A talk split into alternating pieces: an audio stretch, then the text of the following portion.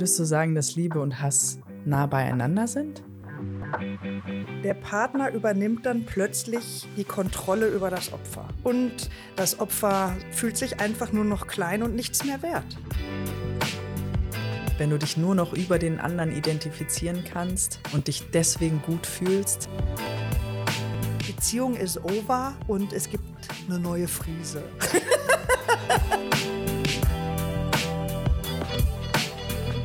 Moin. Guten Tag Servus. und grüß Gott. Hier sind Nins und Sunny.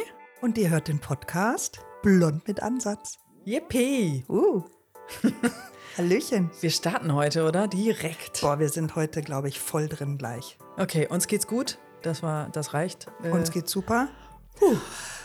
Ja, jetzt muss ich noch mal kurz tief durchatmen.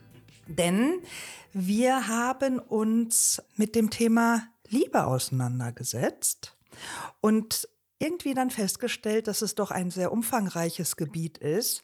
Und vor allem, es gibt nicht nur die Sonnenseiten, sondern auch ganz schön viele Schattenseiten, die mit diesem Thema verbunden sind. Und nachdem man ja immer mit etwas Schönem enden sollte, haben wir uns heute entschieden, ganz anders als alle anderen, wir starten mit den Schattenseiten.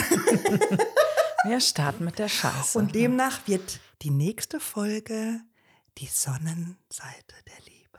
Oh, das, äh, aber so müssen wir dann auch heute aufhören, ne? Also ich So meine hören wir dann auch heute auf. Singsangstimme. und so. Selbstverständlich. Was fällt dir zum Thema Schattenseiten der Liebe ein? Mache ich mal den Übergang. Ja, Mhm. alles ist happy, alles ist wundervoll und auf einmal entliebt. Wow. Ich glaube, wir kennen das alle, wenn, also ich weiß, wie es sich anfühlt, wenn ich mich entliebe. Ja. Und ich glaube, die andere Seite kenne ich nicht. Okay, ich bin raus. Nein, Quatsch, aber wenn man sich entliebt, dieses Gefühl, seinem Gegenüber einfach nicht mehr gerecht zu werden und auch ehrlicherweise zu sagen, du hör mal, wir müssen reden, ich liebe dich nicht mehr. Diese Aspekte haben sich geändert bei uns in der Beziehung. Ich denke, wir sollten die beenden. Kennst du wahrscheinlich auch, oder? Ich glaube, es geht auch gar nicht nur darum, dass man dem anderen nicht mehr gerecht wird, sondern auch, dass Sich man sich selbst. selber nicht mehr gerecht wird. Ne? Und ähm, dass beide Seiten das Gleiche fühlen, hatten wir schon mal. Das wäre so der Idealfall einer Trennung. Das kenne ich auch, dass man einfach so merkt, wow, wir haben eine gute Zeit miteinander, aber es fühlt sich an wie Brüderchen und Schwesterchen. Und das hat nichts mehr mit Leidenschaft zu tun und auch gar nicht, dass man irgendwie das Gefühl hat, ja, das machen wir jetzt noch 50 Jahre. Und dann ist es sicherlich besser, dass man sich trennt im guten Einverständnis. Und dann ist man auch, glaube ich, fein miteinander und kann gehen. Ich glaube, unangenehm wird's ja, wenn der eine weiter ist als der andere. Gut, ja. Also ich habe letztens tatsächlich was gehört, was ich ganz schön fand. Und zwar ging es darum, also ich glaube, unbestritten ist, wenn jemand geht oder beziehungsweise verlassen wurde, bleibt ja oft das Thema Liebeskummer zurück. Und ich fand so schön, dass dann gesagt wurde, auch wenn es eigentlich kein schönes Thema ist, dass dann nur noch einer an die Liebe glaubt. Und ich finde, das hat das hat's irgendwie ganz gut äh, zusammengefasst irgendwie. Und dennoch ist ja dann der Kummer etwas, von dem man in dem Moment glaubt, es hört irgendwie nie auf, oder? Ich weiß das gar nicht so genau, ob das, ob man, also in dem Moment vielleicht ja. Ich glaube, der Kummer ist einfach, ich habe es am allerschlimmsten auf der Welt. Ich bin unverstanden, ich werde nicht mehr gesehen, ich habe es so schlecht. Also wirklich so äh, ein ganz komischer Strudel, in dem man sich Ja. da bewegt, aber vielleicht auch, um danach wieder Sonnenschein zu sehen.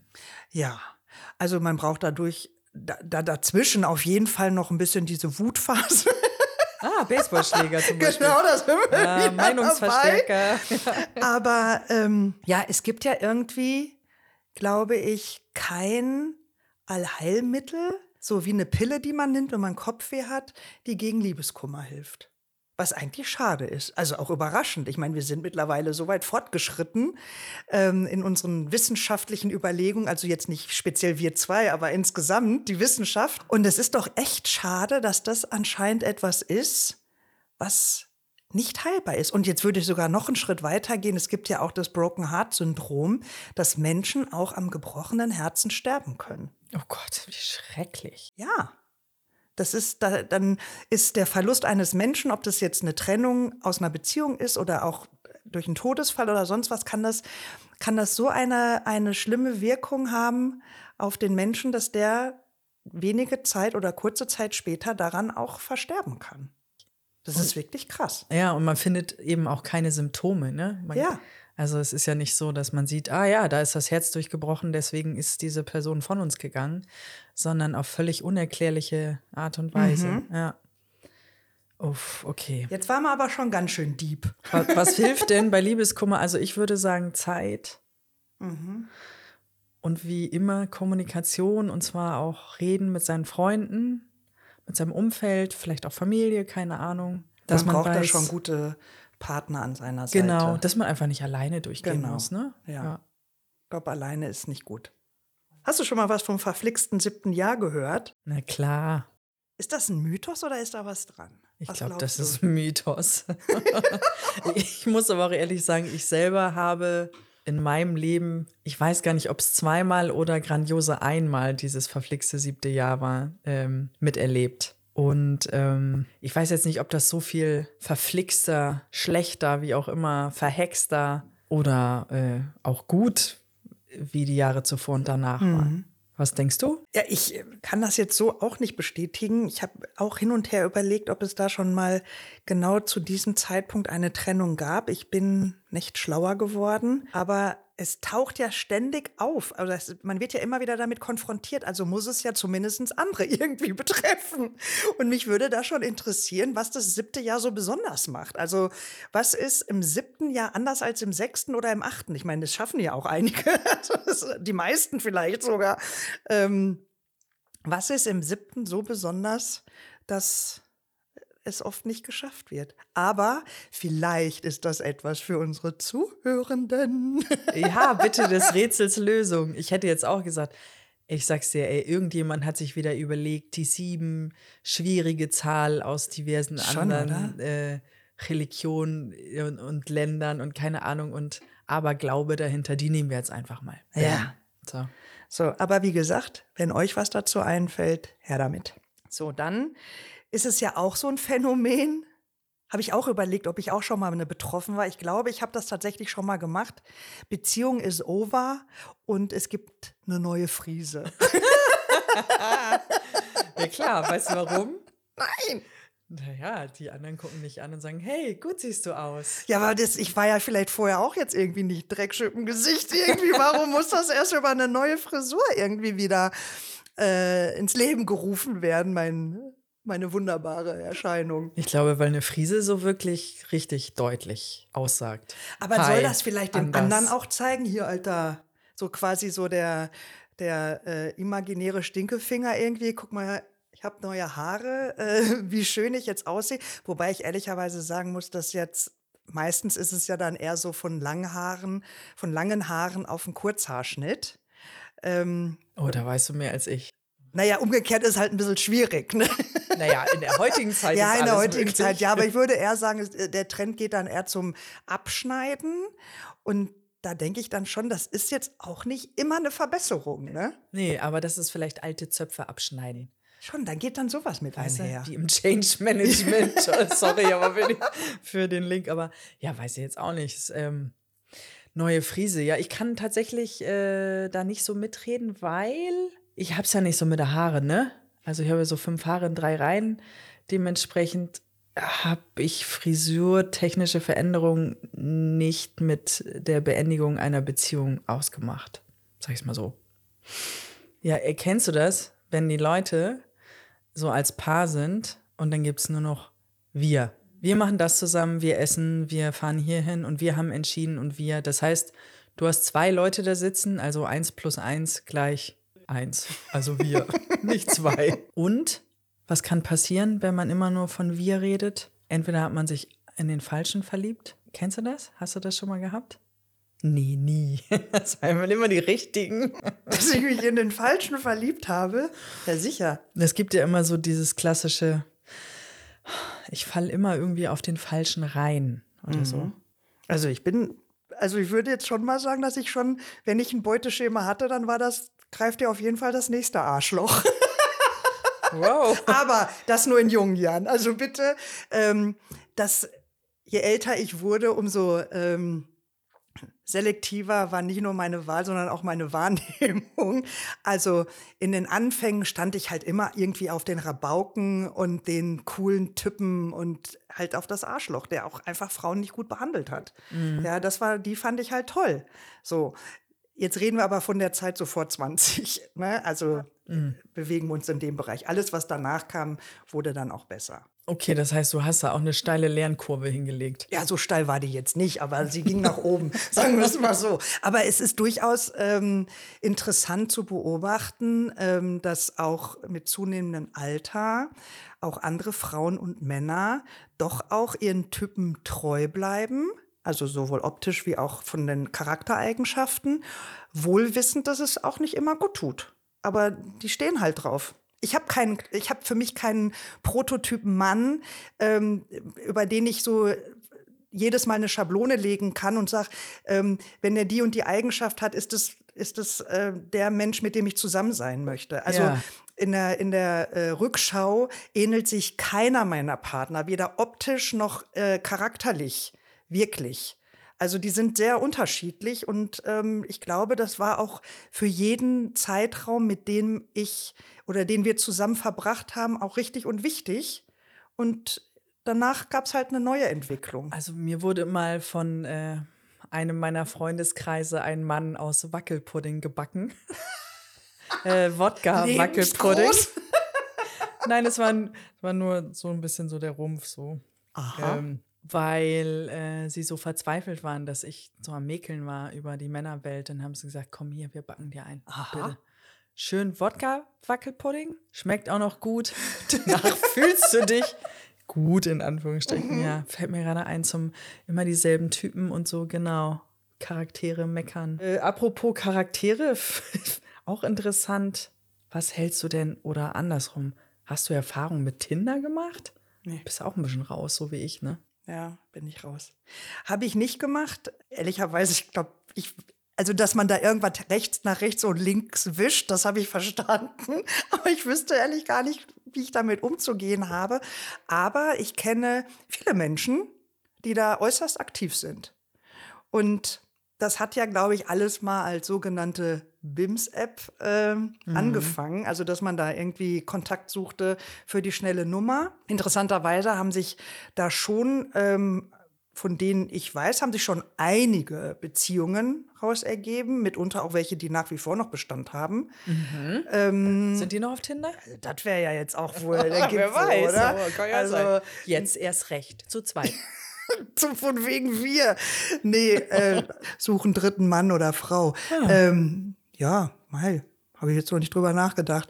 Aber ähm, nee, ich glaube, das ist dann schon auch so ein ungeschriebenes Gesetz. Wenn du dann gefunden wurdest, dann hast du diese App auch, glaube ich, zu löschen, bis es halt wieder von Nutzen sein könnte. Ah, okay, gut. Aber Du hattest jetzt gerade gesagt, deine eigenen Erfahrungen äh, halten sich im Rahmen, also laufen gegen null. Ja. Aber kennst du auch Personen, die ich kenn, ich kenn sich auch, gefunden haben? Ja, tatsächlich Personen, die damals noch vor gut sieben Jahren, äh, da hieß es aber noch, wir haben uns beim Einkaufen kennengelernt, als wir die nach derselben Pizza gegriffen haben. Ja, das ist wie Susi und Sträuch mit der Nudel. Ganz glaubwürdig. Aber ich glaube, es gab süß, eine echte Show. Ja, wirklich süß, vor allem wenn man selbst dran glaubt. Aber äh, ist doch verrückt, oder? Dass dann, dass da haben die sich noch geschämt, ja. so glaube ich, ja. Ähm, ich Genau, ich selber habe nie getindert, wie man es so schön nennt, aber habe auch mal für eine Freundin, liebe Grüße an der Stelle, ich denke, sie weiß, wen ich meine. Ja, sie weiß, dass sie es ist, ist auch egal. Auf jeden Fall habe ich dann auch mal gefragt, wie geht denn das? Zeig mir das mal. Aha. Und wir saßen auch mit bereits schon vier bis fünf alkoholischen Getränken, Intus, und dann habe ich da fröhlich rumgewischt. Habe ja. sie gefragt, was brauchst du? Aber das muss ja so matchen und keine Ahnung. Und, mhm. Aber ich habe gelernt, es gibt noch ganz viele andere äh, Apps. Es gibt noch so Bubble und so. Mhm. Da darf die Frau dann den Erstkontakt herstellen und was weiß ich nicht alles. Okay.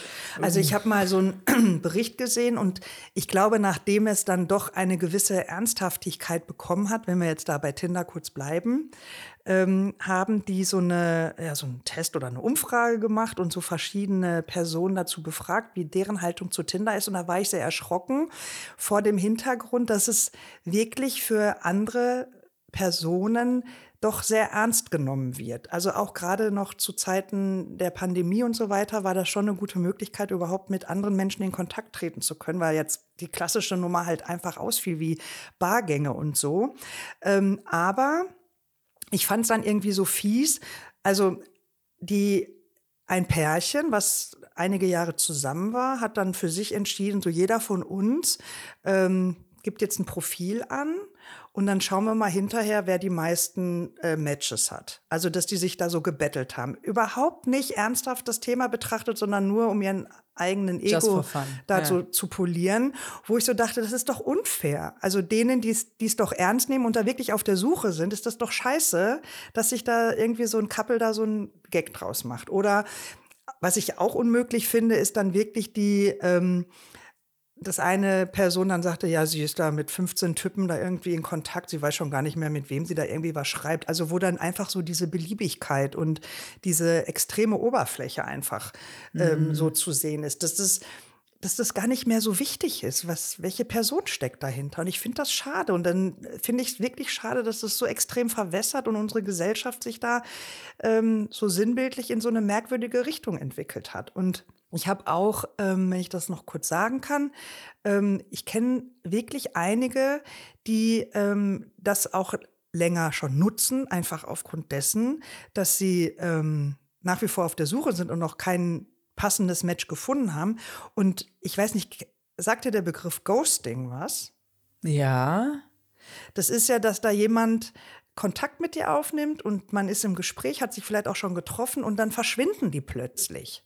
Ja, ich check das nicht. Dann schreib doch wenigstens einen Einzeiler. Ja, ich weiß nicht, was das Problem ist. Und ich finde das so schlimm, dass sich da einfach mal auf gut Deutsch verpisst, ohne da so viel Anstand zu besitzen, zu ja. sagen, ey, wir hatten einen schönen Abend, aber ich musste feststellen, es passt leider nicht. Was ist das Problem?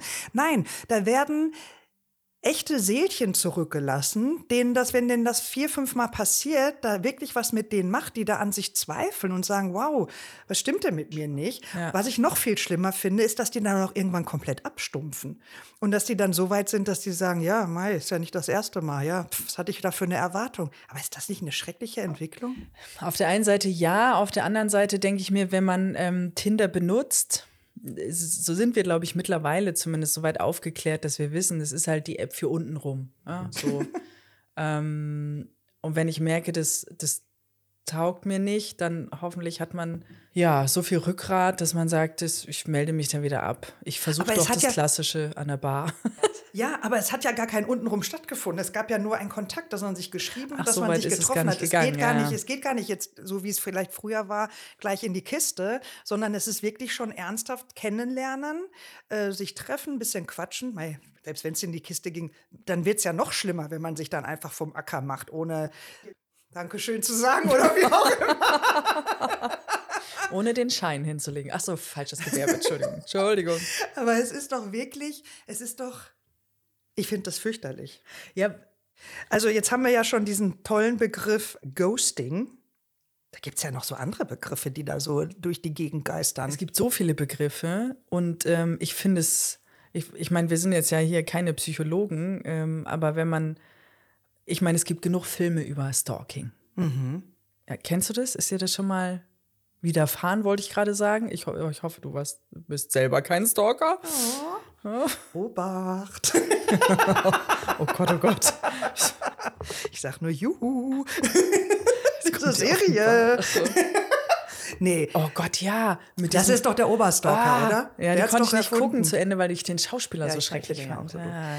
Aber äh, Stalking, Stalking, ja, also äh, ich hatte mal so eine kurze Begegnung und ähm, der war schon sehr penetrant, sagen wir es mal so. Mhm. Also der, also es war so was wie mit Auflauern und äh, so, so Zutexten und äh, Fühlst du dich bedroht? ja, bedroht würde ich jetzt schon nicht sagen, aber es ist schon sehr unangenehm, wenn du das Gefühl hast, wenn dir einer signalisiert, ah, ich habe gestern Abend vor deinem Haus gestanden und bei dir war Licht an, aber du hast nicht aufgemacht oder äh, gehst nicht ans Telefon oder irgendwie so. Da habe ich schon so gedacht, hm, ich weiß nicht, ob ich also man geht dann schon raus und äh, schaut sich so um und, und guckt ein bisschen genauer hin. Das ist schon unangenehm. Jetzt darf ich aber an der Stelle das Ganze ein bisschen auflösen. Das hielt sich nicht lange. Also das waren ein paar Wochen. Ja, okay. Aber es gibt ja tatsächlich Situationen, wo sich das, äh, also bei einer Freundin, da hat sich einer jahrelang aufgehalten. Mhm. Ja, und die immer wieder, äh, es penetriert das richtige Wort an der Stelle. Ja, gute Frage, aber ja. Äh, Äh, also da, die, die, da ging es so weit mit Anzeige und sehr ja, derlei, ich kenne ja. auch jemanden, also, der hat dann letztendlich auch eine richterliche Verfügung erwirkt. Ja, Du darfst nur bis, keine Ahnung, XY Meter Ja. an mich ran und so. also das finde ich, finde ich schon krass. Mal- Ja, äh, The Police, Every Breath You Take. Kennst du das Lied? Mhm. Mhm. Vielleicht kann sich der eine oder andere noch mal den Text genauer anhören. Ja, vor allem die, die das äh, auf ihren Hochzeiten als äh, Hochzeitstanzlied aussuchen. so klappt. Scheint sehr beliebt zu sein und eben ähm, signalisiert eine Nicht-Text. Festigkeit. Ja. Alle so, oh, schön. schön, dieses ja, Lied. ja. Ja, okay, gut, dann. Aber ich habe noch ein anderes Wort, Mhm. ähm, weil ich, ich finde, es klingt doch erstmal eigentlich richtig schön und zwar Lovebombing. Lovebombing klingt natürlich im Gegensatz zu Stalking und Ghosting äh, viel schöner. Bei Oder? den anderen weißt du schon in etwa, in welche Richtung es geht. Da, da hat man doch so das Gefühl, da fliegen die Herzchen Ja. irgendwie, oder? Ja. Also vor Sexbomb kommt Lovebomb irgendwie, ne? Absolut. Würde man doch meinen. Ne? Ist irgendwie positiv besetzt, ja. Pustekuchen. Ah. Also, ich würde es mal so beschreiben, es ist ein wunderschönes Wort mit extrem beschissenem Hintergrund. Also, wenn es dich interessiert, kann ich dir mal einen kurzen Abriss geben. Also, es geht wohl darum, dass da jemand in einer Partnerschaft äh, versucht, emotional zu manipulieren. Ja, also da wird der Partner quasi benutzt, um das eigene Ego aufzupolieren. Und diese Person hat meistens, also wir bewegen uns ja immer noch in der Küchenpsychologie, Ja, sehr gut. einen narzisstischen Hintergrund. Ah. Und die Frage ist, ähm, nachdem diese Person alles dran setzt, dass die andere sich unterwirft, mit welchen Mitteln schafft die das? Ja, weil das ist jetzt ja auch etwas, was durchaus auch äußerst äh, intelligente Menschen betrifft. Aber wie das immer so ist, wenn Ratio arbeitet immer einwandfrei, in dem Moment, wo Emotionen mitspielen, ähm, ist der klare Blick ja doch oft verklärt. Also, wie wird da vorgegangen? Es wird erstmal versucht, das Vertrauen, zu Vertrauen, ja, hätte ich jetzt auch gesagt. Ja. Ne? Also da ist man sehr empathisch, da ist man wahnsinnig großzügig, da wird man überhäuft mit schönen Nachrichten. Und vor allem, was da auch dazu gehört, ist, dass man den anderen so erhebt. Ne? Wir hatten das ja auch schon mal. Ne? Ich hebe einen aufs Podest und himmel den so an. Ne? Und ähm, das signalisiert dann natürlich dem anderen, ich bin die Nummer eins, ich werde geliebt, alles ist großartig. Ist es ja auch. So, das Ganze wird dann auch gerne noch so unterfüttert, wenn dann beispielsweise der andere auch heftige Emotionen zeigt, dann wird dann geweint, weil man sich an Dinge aus der Vergangenheit erinnert, die da einen damals getriggert haben, Verlust von Menschen oder oder oder und man macht sich dann selber so ganz klein, damit dem anderen signalisiert wird, ich brauche, du brauchst, also ich brauche dich, ich bin bedürftig. Das ist aber alles Show. Das ist alles Show, Fake und Müll. Aber denn, Äh, Ganz kurz, warum ist man so unterwegs? ja, das ist eine gute Frage.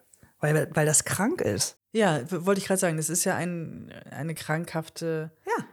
Eigenschaft, die einem nicht bewusst ist oder ist einem die sehr wohl Das ist eine bewusst? gute Frage, nachdem ich ja jetzt jemanden nicht kenne, der so ist, den ich da befragen könnte. Ja. ähm, werde ich weiter mit offenen Augen durchs Leben gehen und das mal hinterfragen. Aber ich glaube, das ist ja ähnlich wie beim Narzissten. Das ist denen ja gar nicht bewusst oder die setzen sich ja nicht mit sich auseinander und sagen, ich habe ein Problem, sondern die sagen, ich bin der Geilste oder die Geilste. Punkt. Da Ah. gibt es ja gar keine Zweifel. Ja, diese, dieses permanente Ich-Bezogene ist ja für die Person selbstverständlich.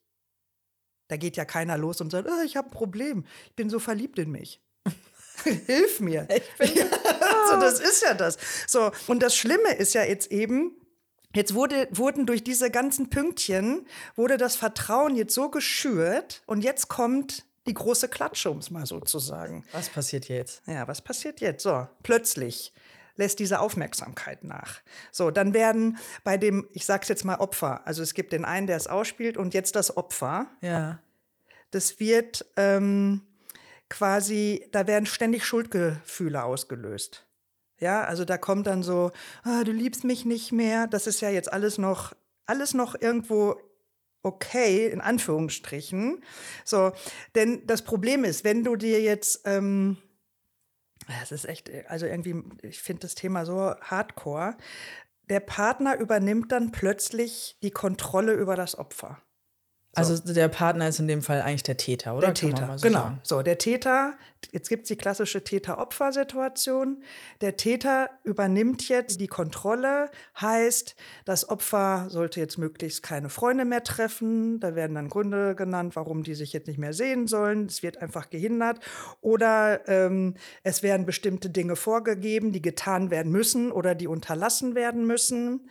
Ähm, dann gibt es in Diskussionen das Thema, dass dann so manipuliert wird, dass das Opfer hinterher selber daran zweifelt, an der eigenen Aussage, weil derjenige das so geschickt macht, dass diese Person dann tatsächlich äh, glaubt, oh Gott, äh, ich habe da jetzt vielleicht irgendwie gerade was kritisiert und äh, jetzt wird das hier gerade so dargestellt. Nee, eigentlich, oh Gott, eigentlich bin ich ja schuld an der Misere irgendwie. Also ist ganz, ganz fürchterlich. So, und was passiert dann, wenn man das über einen längeren Zeitraum macht? Das Opfer verliert immer mehr an Selbstwertgefühl und natürlich auch an eigener Kraft und hat also permanent diesen Druck und, und ein schlechtes Gewissen und äh, fühlt sich einfach nur noch klein und nichts mehr wert. Und das ist dann quasi schon das Ende der Geschichte, ja. weil die wenigsten dann ja auch da rausfinden. Ich wollte gerade sagen, was, was passiert denn dann? Also du hast quasi dein Opfer, ich wollte gerade sagen, klein gekriegt, fühlt sich wahrscheinlich auf Platz 1. Ja, und dann? Was passiert dann? Ja, dann wird da permanent die Macht ausgespielt, bis das Opfer geht wenn es geht. Wenn, ich wollte gerade sagen, aber wenn das Opfer geht, dann hat es ja tatsächlich noch Rückgrat und äh, es sind noch nicht, Entschuldigung, wenn ich das jetzt so ganz doof sage, aber alle Gehirnzellen ausgelöscht, ja, ja. sondern äh, sagt so, nee. Pff. Oder es hat vielleicht einen Freundeskreis, eine Familie, die sagt, so, pass mal auf, bis hierhin und nicht weiter. Mhm. Cool wäre es natürlich, wenn es vorher schon jemand sagt. Ja, aber ehrlicherweise. Willst du das hören? Ich wollte gerade sagen. Nee, wie, wahrscheinlich nicht. Also ich glaube, dass dem Opfer schon vieles bewusst ist. Und es ist ja auch wahrscheinlich so, dass auch dann der Täter irgendwann rafft, oh, ähm, Opfer wendet sich jetzt von mir ab oder geht und wahrscheinlich wird dann die gleiche Spule von vorne erstmal wieder gedreht. Mhm. Ja, so jetzt bauen wir erstmal wieder auf, jetzt hole hol ich die Person erstmal wieder ab, mhm. ja, und mach's erstmal wieder alles so, mach's erstmal wieder alles so geschmeidig und um dann wieder in das alte Muster zu fallen. Also ich glaube, das ist so ein Teufelskreis. Ist das aber was, was zwischen äh, Paaren passiert oder passiert das auch unter Freunden? Ich wollte sagen, Kollegen, keine Ahnung, weißt du das? Unter Kollegen Lovebombing, hm? Wer weiß. Aber also, pff, da äh, würde ich mich jetzt nicht wehren, wenn auch der Begriff sich dort wiederfindet. Ähm, nee, im Ernst. Also ich glaube, dieses Manipulative und dieses, ähm, ich möchte an mein Ziel kommen, das ist sicherlich beziehungsübergreifend. Ja, aber ich denke gerade, ich überlege gerade so emotional bedingt bist du wahrscheinlich in einer Partnerschaft mhm. am intensivsten, ich wollte gerade sagen, angreifbar. Ich, das ist gut, Oder? dass du das sagst, weil der Gedanke kam mir auch. Ich glaube, an den anderen Stellen steigst du vorher aus. Mhm weil du da eben nicht so tief drin steckst, genau. sondern da hat dann doch Ratio noch mal mehr Platz und sagst, ey, auf so einen Scheiß habe ich hier keinen Bock. Ja, ja.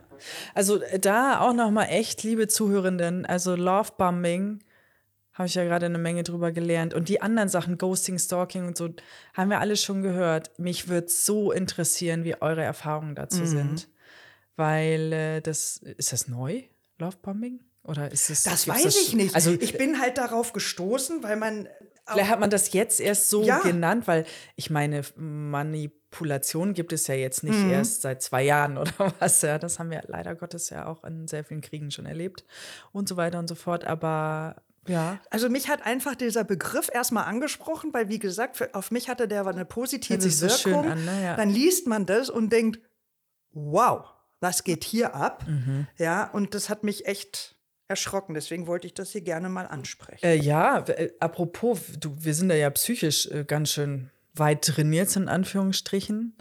Ähm, was ich auch noch sehr interessant finde, ist sowas wie das Stockholm, Stockholm-Syndrom. Dass du wirklich ähm, auch in dem Fall, ich nenne es jetzt einfach Opfer, Entschuldigung, aber äh, als Opfer deinem Täter so zugewandt bist, dass alle anderen, die versuchen dir zu helfen, letztendlich auch dein Feindbild werden, ja.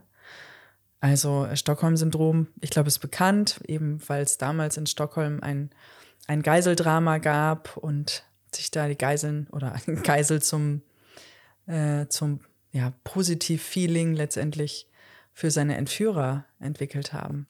Aber ist das jetzt, wenn du jetzt sagst, das Stockholm-Syndrom, ist das jetzt etwas, was sich jetzt immer auf Geisel und Entführer bezieht? Oder ist das etwas, was darüber hinaus auch in anderen, ähm, also weil du hast es jetzt eingangs beschrieben, als jemand fühlt sich zu einem anderen hingezogen und das Umfeld spricht dagegen. Habe ich das richtig verstanden? Ja, du ähm, setzt quasi deine, deine Psyche, würde ich jetzt behaupten, setzt einen äh, Mechanismus ein, um dich zu schützen. Deswegen wendest du dich positiv deinem, in dem Fall Entführer, zu.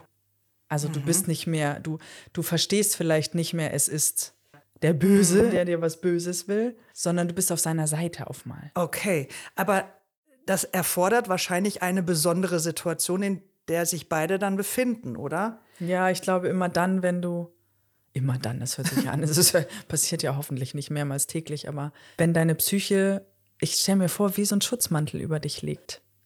Einfach um dich zu schützen, damit du überlebst. Also, aber das setzt ja voraus, dass man dann die Realität quasi ausblendet, ne? Und in seiner Bubble da unterwegs ist. Und dann, also quasi, dass man richtig und falsch und gut und böse gar nicht mehr unterscheiden kann. So stelle ich mir das vor. Ich war noch nie in einem Stockholm-Syndrom unterwegs, also weder auf der einen noch auf der anderen Seite.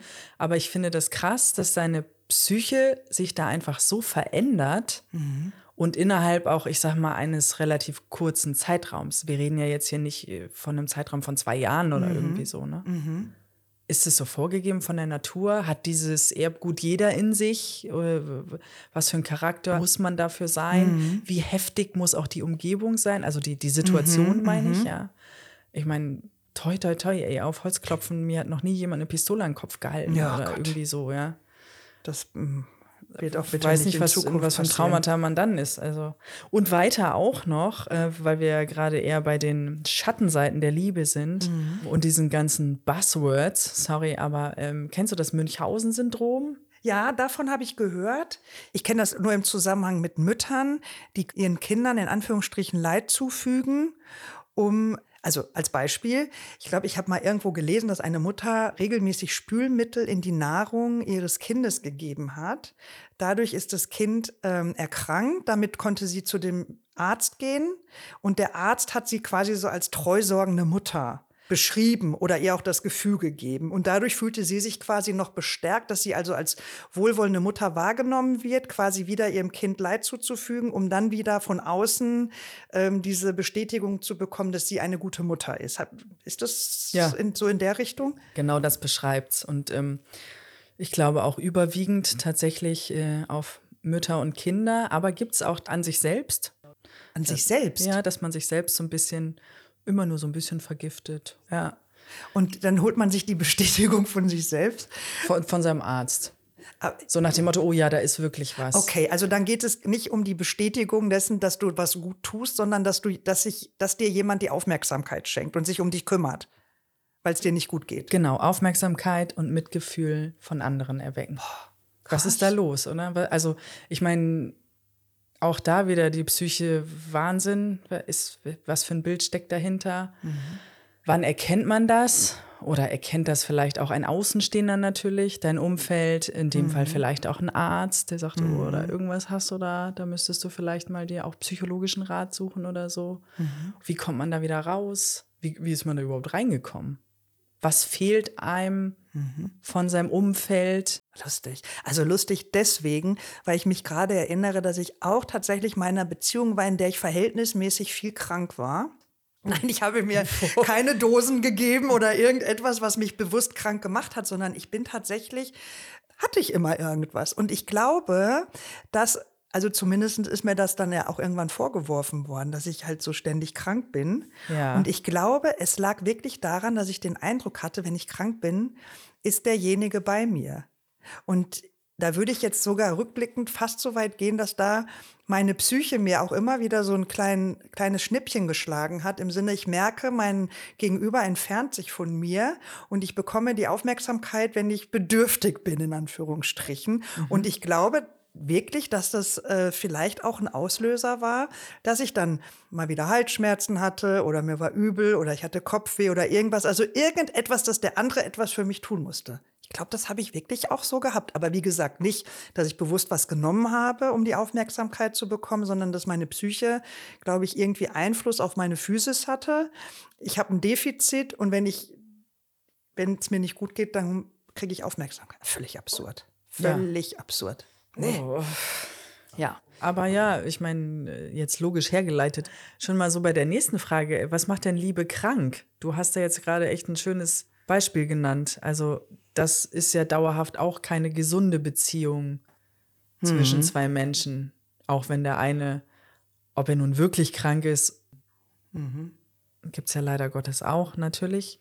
Also, ich könnte ja jetzt noch mal die Hose runterlassen. Boah, hau raus. Ja. Also ich glaube, was ziemlich krank war, war meine allererste feste Beziehung, die ich hatte. War es die, mit dem, die du im Traum mit dem Baseballschläger nee. verarbeitet? Ach so. Das war ja keine Beziehung, das war ja nur eine Techtelmechtel oder ja, Verknalltheit. Nee, meine erste echte Beziehung ähm, fand auch unter 20 statt. Und da bin ich an einen, an einen jungen Mann geraten, der auch massive Probleme mit sich selber hatte, aber in der Konsequenz dummerweise alles an mir ausgelassen hat. Und das war wirklich, der hat nichts ausgelassen. Der hat mich beschissen, mm. der hat mich belogen, mm. der hat mich eingesperrt und der hat mich geschlagen. Was? Ja, richtig. Also auch vor anderen Menschen hatte der überhaupt keine Scheu und keine Hemmung. Und ich habe das aus meiner Naivität damals, ich will nicht sagen als normal abgestempelt, aber ich hatte ja nicht viele andere Erfahrungswerte. Und ähm, habe dann irgendwie gedacht, naja, vielleicht gehört es auch dazu, keine Ahnung. Wir haben uns dann auch getrennt und ich habe auch verstanden, dass der wirklich äh, geisteskrank war. Ich weiß auch, dass es ihm auch heute nicht gut geht und dass sein ganzes Leben danach auch extrem beschissen verlaufen ist. Ähm, deswegen hege ich da auch keinen Groll. Das, aber wie ich da rausgegangen bin, war, war eben mit, der, mit dem Gedanken, so jetzt habe ich irgendwie alles erlebt, beschissener kann es jetzt nicht werden. So viel auch zu dem Thema Vertrauensvorschuss, was wir in der Folge mit der Eifersucht hatten. Mhm. Weil, also ich glaube, nach dem, was, da, was ich da erfahren habe, ähm, könnte man auch durchaus sagen, das mit den Männern, das lasse ich lieber. Aber ich habe halt verstanden, dass das sehr besonders war mit diesem Typen. Und wo du es gerade sagst, auch ich erinnere mich gerade an ein, zwei sehr, sehr krankhafte Beziehungen. Also ich bin zwar nicht eingesperrt worden, aber ich erinnere mich daran, dass ich mal ordentlich eine Watschen gekriegt habe. Ich habe aber ordentlich zurückgehauen. Ja. Also das war schon immer, ich habe ja gesagt, das nicht mit mir. Auch wenn immer klar war, ich werde wahrscheinlich, äh, ich bin die Schwächere in Anführungsstrichen, aber trotzdem so nicht. Ja, ich habe die dann auch beendet. Also war jetzt auch nichts war per se, das ganze Ding war einfach nur toxisch und. Ja, aber das war definitiv krank. ja. Auch das, was du erzählst, definitiv krank. Absolut, ja. Ich glaube auch, wenn du in eine Abhängigkeit gerätst, ne, wenn du, wenn du von jemandem abhängig bist, mhm. das äh, ist nicht gesund. Nee. Also dieses 1 plus 1 gleich 2 ist schon ganz gut. Ja.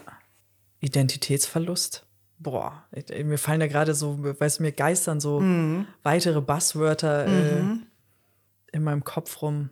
Wenn du dich nur noch über den anderen identifizieren kannst und dich deswegen gut fühlst. Und wenn ist du auch schön bescheuert, kannst, oder? Ja, war.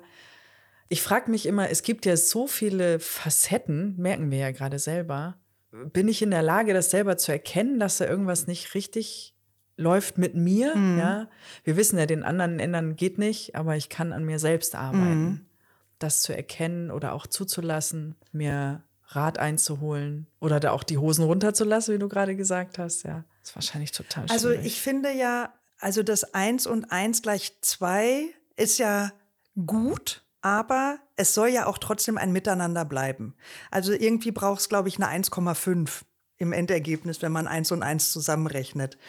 Zumindest fände ich das oder sehe ich das so, weil es ist ja schon auch wichtig, dass man sich innerhalb einer Beziehung auch als Paar identifiziert. Mhm. Ne, nicht, dass nur jeder seinen Stiefel macht, sondern dass man schon auch seine Gemeinsamkeiten hat.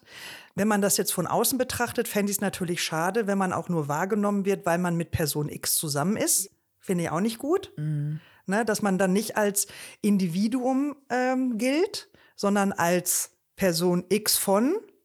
Ne, das finde ich auch nicht schön.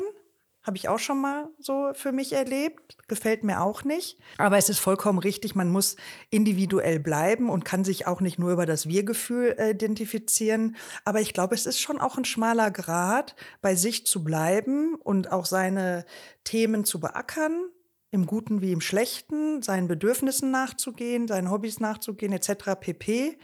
Ähm, und trotzdem auch ein gutes Wir-Gefühl zu haben. Mhm.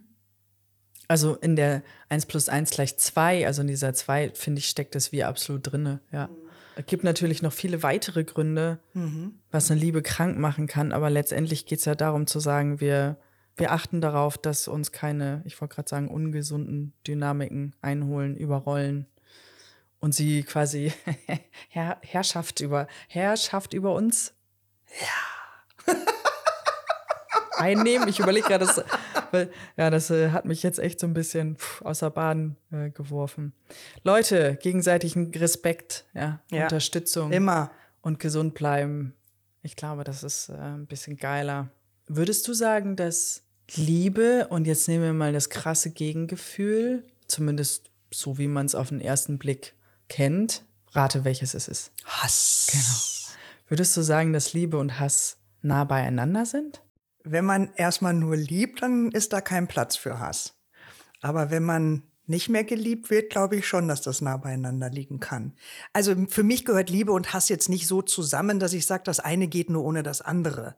Ja, also ich kann auch, wenn ich den Begriff Hass für mich jetzt benutze, dann würde ich vielleicht erstmal sagen, eine gewisse Abscheu kann ich Menschen auch entgegenbringen, die ich vorher nicht geliebt habe. Weißt du, wie ich mhm, meine? Mhm. Also ich kann da schon auch ein negatives Gefühl entwickeln, eben zu Personen, die mir nicht nahestehen.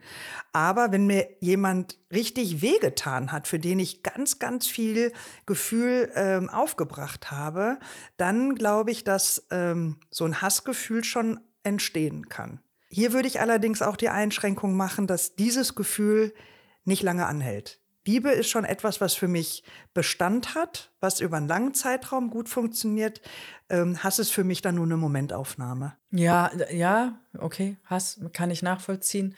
Ich habe gerade noch ein bisschen, was damit noch einhergeht, so Wut und mhm. Abneigung. Mhm. Aber jemanden, ich meine, wer hasst denn jemanden permanent? Ja, eben. Also, also ich könnte es nicht, aber vielleicht gibt es jemanden, der sagt, ich kann nicht verzeihen, ich kann nicht vergeben, ich mhm. reite da drauf rum und ich bin auch gerne das Opfer an der Stelle oder wie auch immer und dann wird auch so ein äh, Gefühl noch gerne gefüttert weiter. Ich könnte das nicht. Ich glaube, für mich ist ja nach wie vor dieses, diese Gleichgültigkeit eigentlich noch das viel stärkere, für mich viel aussagekräftigere Gefühl. Also ich würde immer noch sagen, wenn mir jemand was Negatives entgegenbringt, bin, bedeute ich ihm noch was. Wenn mir jemand, wenn ich jemandem gleichgültig werde, dann hat er mich vergessen und das könnte mich tatsächlich mehr treffen. Das stimmt. Wenn jemand so richtig eklig zu einem ist, heißt es schon noch irgendwie, ist doch da noch was. Ne? Aber ist das dann schon Hass? Ah, weiß nicht, kommt drauf an, keine Ahnung. Ja, jetzt machen wir mal aber einen witzigen Abschluss. Ich habe mal eine andere Frage noch an dich. Ja. Äh, Liebe geht natürlich immer auch mit heiraten und Happiness, Sunny, alles toll.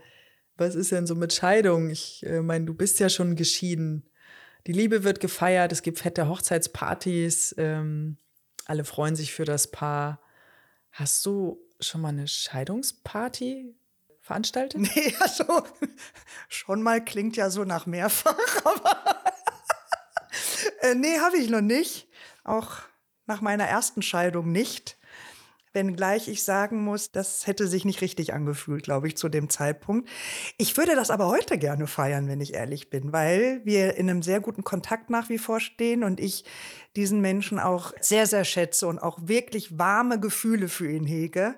Und ich könnte mir jetzt schon heute vorstellen, irgendwie zu sagen, komm, lass uns da noch mal eine Sause machen. Wir hatten eine gute Zeit zusammen, nicht an allen Stellen, aber unterm Strich hatten wir hatte das einen Grund, warum wir zusammen waren und geheiratet haben. Und vielleicht könnten wir das jetzt damit noch krönen, vor allem, dass wir uns nach wie vor so gut verstehen oder auch jetzt wieder. Das hat schon ein bisschen Zeit gebraucht, aber jetzt verstehen wir uns wieder super, dass wir da sagen könnten, jetzt könnten wir eigentlich mal feiern, dass wir mal verheiratet waren. Das könnte ich mir durchaus vorstellen. okay, dann feiert man nicht die Scheidung, sondern dass man mal verheiratet war. Das ja. hört sich vielleicht auch ein bisschen netter an, aber. Ja, das war, wie wir das ja so oft machen. Im Ansatz haben wir jetzt schon hier ganz schön die tiefen Themen beackert, wie ich finde.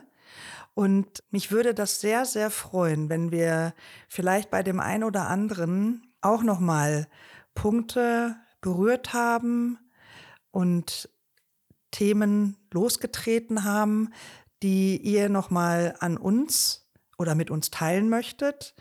Das äh, darf auch gerne anonym sein, wenn euch das zu intim oder persönlich oder privat ist. Aber uns holt das jedes Mal sehr ab, wenn wir das Gefühl haben, dass wir mit unseren Gesprächen einfach ähm, ein bisschen was erreichen. Und wir freuen uns, wenn ihr uns schreibt an blond.mitansatz.de. Mhm. Und an der Stelle auch nochmal ganz herzlichen Dank an die Hörermails, die wir so bekommen. Ähm, wir vernachlässigen aktuell ein bisschen, die vielleicht auch mal vorzulesen, aber ich denke, die Zuhörenden wissen Bescheid. Ja. Vielen Dank. Und unser Dank geht natürlich auch an Zimt- und Pfefferstudios. Und ich glaube, wir gehen jetzt noch mal mit einem lächeln aus diesem Gespräch und freuen uns, denn das nächste Mal reden wir über die schönen Dinge, die die Liebe so mit sich bringt, oder? Das gefällt mir gut. Ja. Jetzt kann man das schön ausklingen lassen und. Äh, ja. Und natürlich gibt es auch heute zum Abschied das Bussi auf Bauchi. Ja, oder wohin sonst so benötigt. Ciao. Tschüss.